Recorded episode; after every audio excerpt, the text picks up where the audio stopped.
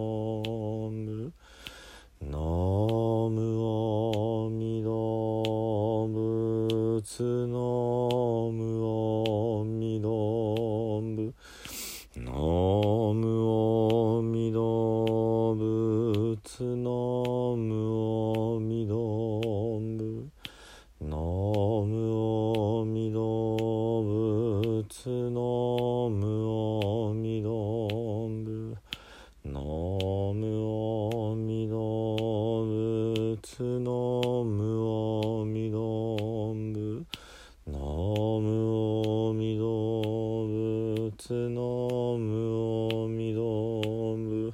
ノムオミドブツノムオミドブツノムオミドブツノムオミドブノムオミドブツノムオミドブツノム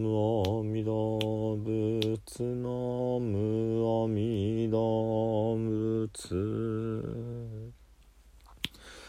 南無弥陀仏南無弥陀仏南無弥陀仏南無弥陀仏南無弥陀仏南無弥陀仏南無弥陀仏南無弥陀仏南無弥陀仏南無弥陀仏南無弥陀仏南無弥陀仏阿弥陀仏阿弥陀仏阿弥陀仏阿弥陀仏阿